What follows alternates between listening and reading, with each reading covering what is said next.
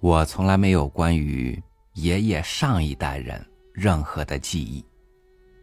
除了一座坟茔外，我从小就没有发现过他们存在过的其他痕迹。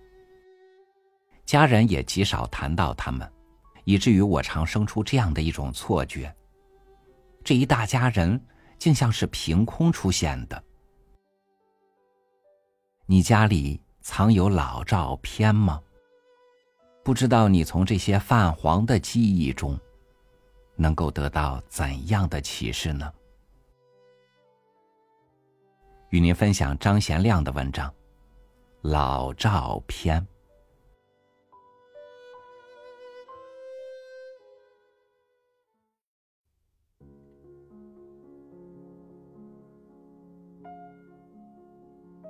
我与祖父、父亲三代人的合影，是一九九六年访问台湾时我姑母给我的。这张照片大约摄于我十二岁，在南京上初中一年级的时候。一九四九年随姑姑到了台湾。照片前左的中年人是我的父亲。在大陆，我的家庭照片早已在一次次政治运动中一批批的暗中毁掉了，仅剩下一张我进劳改队都保存着的我父亲的单人相片。我在一篇散文中记述过，一九七一年一打三反运动在农场展开的第一天早晨，对我采取突然袭击，要把我再次关进土牢的时候，我趁看守不注意，从装我全部财产的一个破纸箱里抽出来，偷偷地揣进衬衣，然后把它塞进一条水沟的泥底了。倘若当时被搜出来，那可是一份确凿的资产阶级孝子贤孙的证据。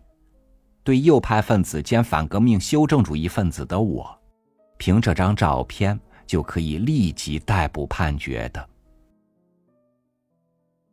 这次从姑母那里，总算我又有了父亲的遗像。一九七一年那天早晨，我们这些犯人的工作是拖土坯。不知用这个拖字是否对，方言音是拖，动词。拖土坯就是把搅拌了草秸的胶状泥浆倒进木模，使它成型，晒干后当作砖盖房子。那土坯房就是被称为干打垒的了。为了就近取材，劳动场地设在水沟边，这样把沟底的泥捞出来，拌上草秸，便可以倒进模子了。多少年后，我又一次到这条小水沟边凭吊。小沟早已干涸，成了公路旁的路沟，长满丛丛杂草。指向天空的根根芦苇，抽出白色羽毛般的长穗，像一条条招魂的灵幡在风中摇曳。人的肉体被消灭了，灵魂飞散了。印有躯体模样的那张被叫做照片的纸，被深埋在泥土中，最终也化为泥土，也许还变成了干打垒的一部分，也许已与我后来住的干打垒的土房融为一体。这么说，父亲的阴魂始终没有离开我，长久地立在路边，似乎听见周围响起某种宗教在安葬仪式中吟诵的如怨如诉的祷文：泥土归泥土，魂魄归魂魄。台湾的姑母翻箱倒柜地将我们祖孙三代的合影找出来给我。我曾在我选集的扉页上发表过，如今我一直把这张照片置于我的案头。前一阵子被称为老照片的旧时代的摄影作品忽然流行起来，和重复建设一样，不少出版社竞相重复出版，还有什么红镜头、金镜头、黑镜头之分。其实有很多照片谈不上是什么摄影作品，不过是乡间小照相摊点照的全家福、纪念照之类的留影。但从畅销的情况看，人们仍非常喜欢这些泛黄的黑白照片。出版单位把老照片说成是文化，那么我家祖孙三代的这张合影也是文化了。可是文化又是什么？为什么一些对文化并不感兴趣的人，或说并不是在老照片中寻找文化的人，也很喜欢老照片呢？我以为不管将老照片当作文化也好，或只不过借此聊以怀旧也罢，人们对老照片的兴趣总表示了人天生对有事物刨根问底的向往。寻根是任何种生物内在的本能。树木落叶归根的自然现象，不也演化成了一个政治性的感召吗？人们从来没有把任何人、任何生物事物当作突如其来的个体，从来都是将每一个人、每一个具体事物或他或他的上代结合起来观察和考察的。社会有社会的历史，人和生物也有各自的谱系。又重见到这幅老照片之前，我就一直对寻找自己的根感兴趣。一九九五年，我参加在武汉举办的图书览会，抽空请我的好友湖北作协副主席刘道富领我寻根。我记得小时听母亲讲过，外祖父是清末最后一任江夏县知县，他老人家一九零八年就出生在江夏县衙门。近九十年过去了，江夏县衙门当然不复存在，但我想房屋建筑总还留有一点遗迹吧。清末的江夏县在现在的汉口，离武汉市区还有一段路程。两人下得车来，道父陪我穿街过巷，转了半天，问了好几位老年人，都不知道清代的江夏县衙门。最后一位守杂货店的老人依稀想起旧时的县衙大约是现在的造船厂。到了武汉地某造船厂，工厂好像是停工或者放假，厂区没有工人，而传达室却不放我们进去。道父又着急四处找熟悉的人，在烈日下挥汗如雨，可是一时哪里去找？恰巧迎面来了个年轻人，又是位文学爱好者，直到来了两个作家，领会了来意，蛮热情地带我们到处转。厂区里居然有座辛亥革命烈士的纪念碑，看来我们找对了。然而再没有旧时的碎砖片瓦，江水汩汩，细浪舔岸，空落的厂房聒噪着鸦鸣雀啼。这就是当年处理江夏县政务的官衙吗？机器的轰鸣，工人的喧哗，早替代了琴棋声、吟诵声和大堂上的审案声。我外祖父是在哪里读书的呢？他老人家名震一时，是清末的一位鸿儒，曾做过湖广总督的总文案，比附起来要比现在一个省的秘书长大得多。二十世纪八十年代末某一期的《团结报》上还刊登过他任江夏县令时倾向革命党人的进步事迹。书房没有了，居室更无处可寻。即使厂房今天也悄声无息。机器锈迹斑驳，场内百草凄迷。县吏、衙役、执事、巡捕等等，在一次大革命后做鸟兽散，厂长、科长、主任、工人等等，又面临一次的革命，将重新组合调整。但当年就在这一带的什么地方诞生了一个女婴，九十年后这个女婴的儿子又来到此处，儿子也两鬓斑白了。其他所有事物亦随时光消失得无影无踪，时迁世易，一切的一切都倒塌风化消失了，只有生命流传了下来。是的，世界上还有什么比生命顽强的呢？应该感谢妇道仁帝。事后他写了篇短文，记述陪我寻根的经过，登在武汉晚报上。不久就接到湖北黄石我本家兄弟子侄的来信，不是我去寻根，而是根寻到了我。我一直认为我祖籍安徽省盱眙县，生于南京，说我是江苏南京人也可。因一九五八年盱眙县划归了江苏省，所以至今我在各种表格中籍贯一栏下都填写的是江苏。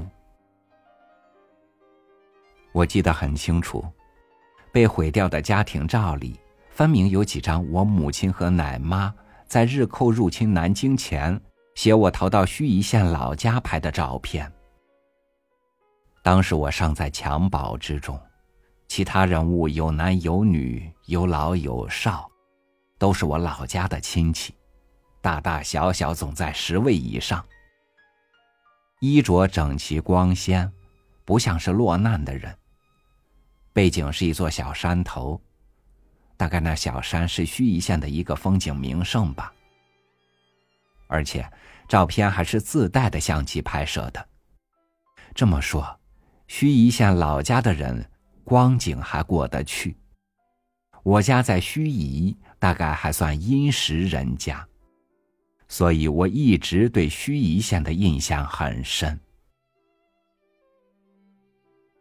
可是湖北黄石西塞乡亲戚来信，并且寄来照片，在黄石西塞乡竟还有我曾祖父曾祖母的坟茔。从照片上看，坟茔虽然完好无损，这才给我解开了我在美国时产生的一个疑问。从照片上看，坟茔居然完好无损，这才给我解开了我在美国时产生的一个疑问。一九八五年，我在美国爱荷华国际写作中心，应邀出席芝加哥大学举办的一次文学座谈会。中午饭后，趁便参观了大学图书馆。在中文书库的工具书部，陈列汗牛充栋的各类字典、词典、索引、年表、年鉴、百科全书等等，好像有关中国的资料都被图书馆囊括了，其中还有各个历史时代出版的中国名人录，放在架上任人翻阅。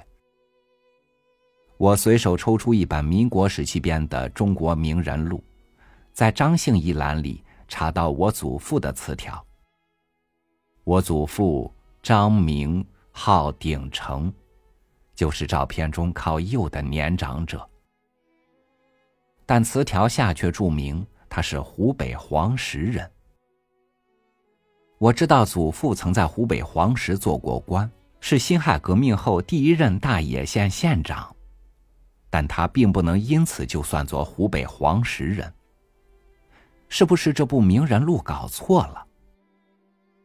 那天中午，我一连翻阅了四五本不同的民国名人录，在祖父的词条中，籍贯全注的是湖北。这么说来，我的祖籍应该是湖北了。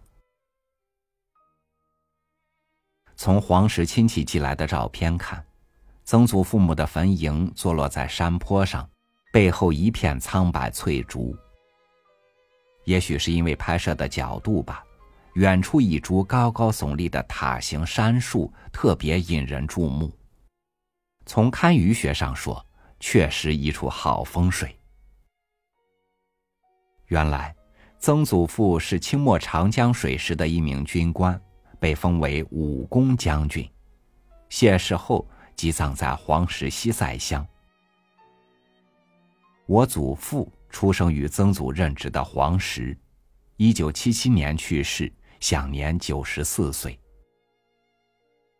他在美国读书时就参加了孙中山先生创建的同盟会，得到了芝加哥大学和华盛顿大学两个法学学士后回国，一直在民国政府做不小的官儿。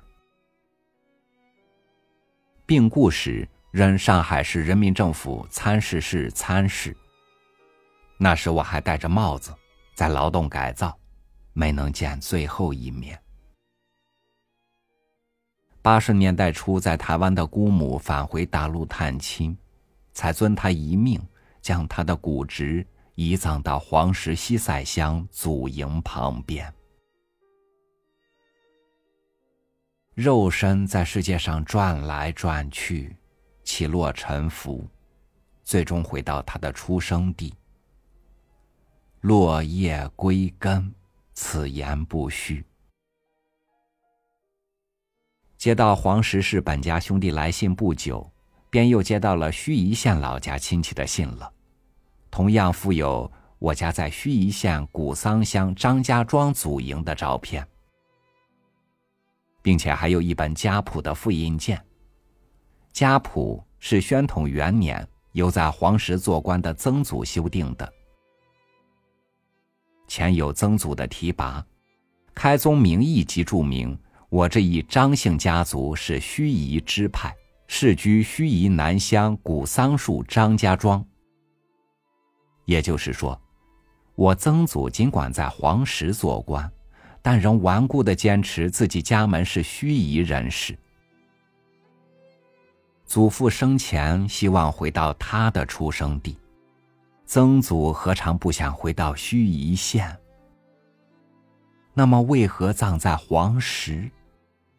我想是因为他去世时已是民国八年了，作为前清的官员，他已无力使自己的骨殖回到他梦魂萦绕的家乡。葬在盱眙县古桑乡的高祖及曾祖的父亲，也被清朝诰封为武德旗位。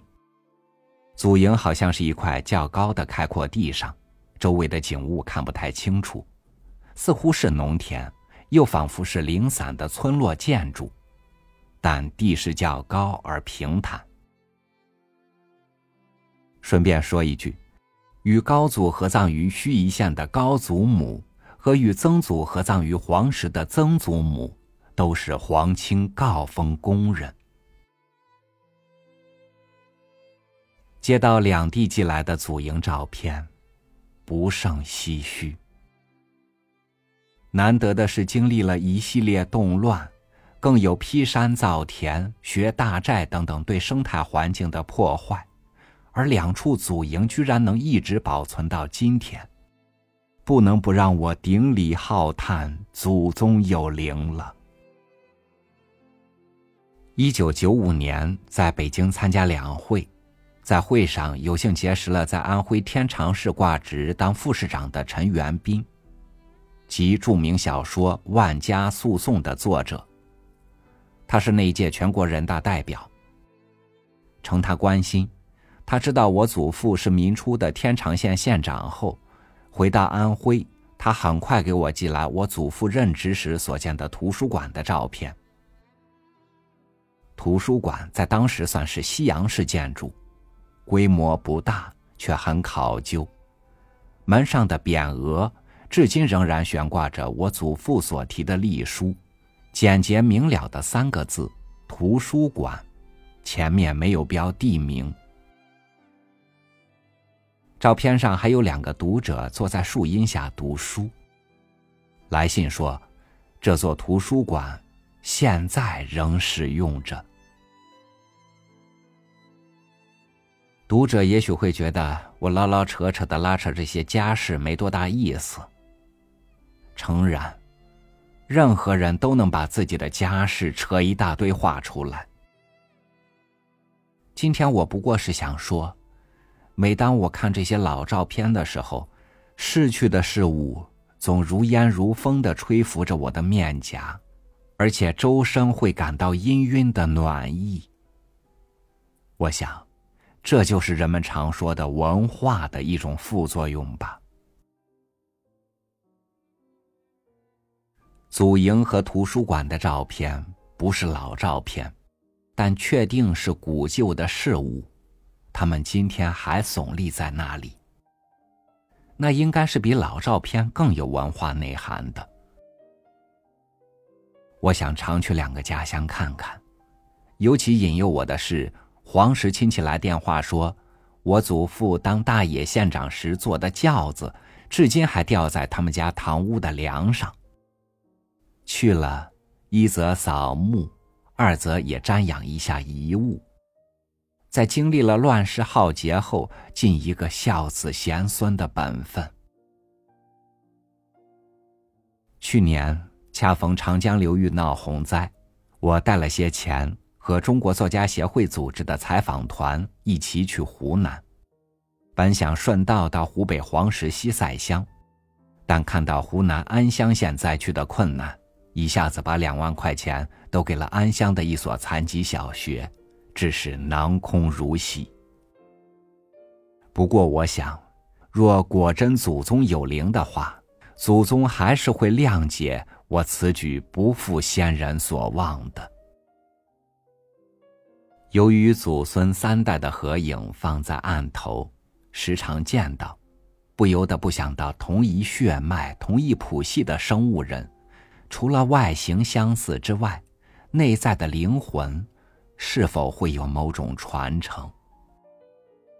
佛教称为阿赖耶识的，是不是在生物学科学上就是种子的特定的质？灵魂如果也是一种带质的物，每一个灵魂个体就应是具有特定的质的，那么它也应该能与其他会遗传的生物分子，譬如基因等等，遗传给后代。灵魂不灭的形式，就是依附着一代代肉身的繁殖而传承下来。神灵意识占统治地位的早期的人类，对繁衍后代的关心，可能很大程度并不在于财产的继承，也不在于部族家族祠堂所谓的香火的延续，因为那时还没有私有财产制度，更没有出现包含宗族家族的奴隶制文化。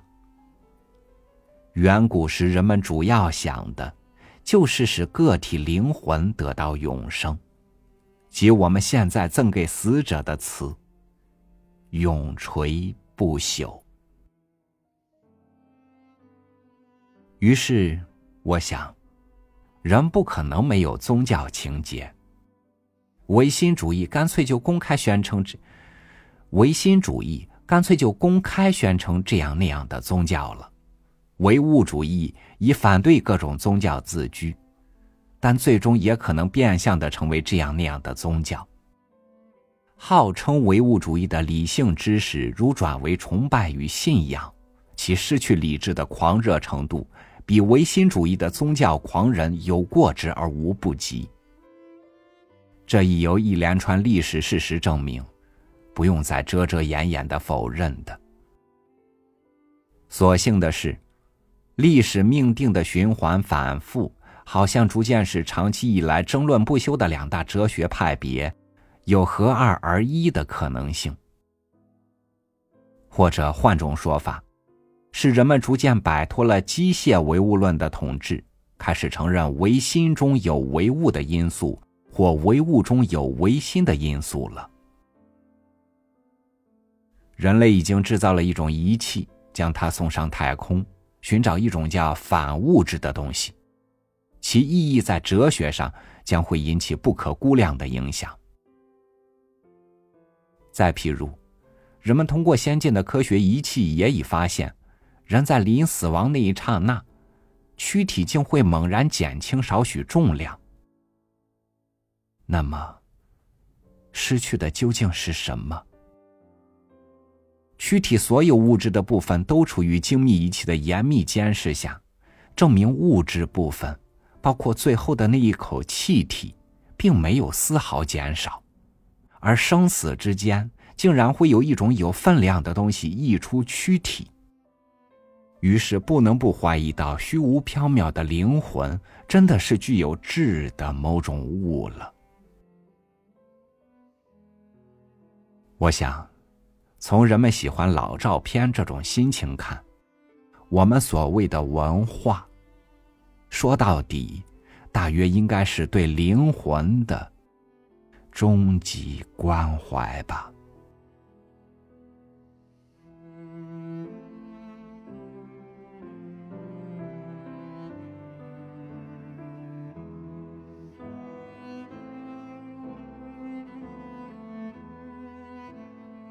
精神上的茁壮延续，是生物根脉上生长出来的枝干的无限延伸。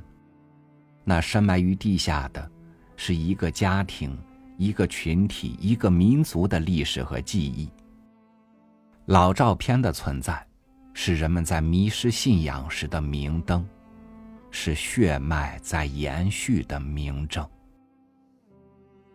感谢您收听我的分享，我是朝宇。每天为你读书，明天见。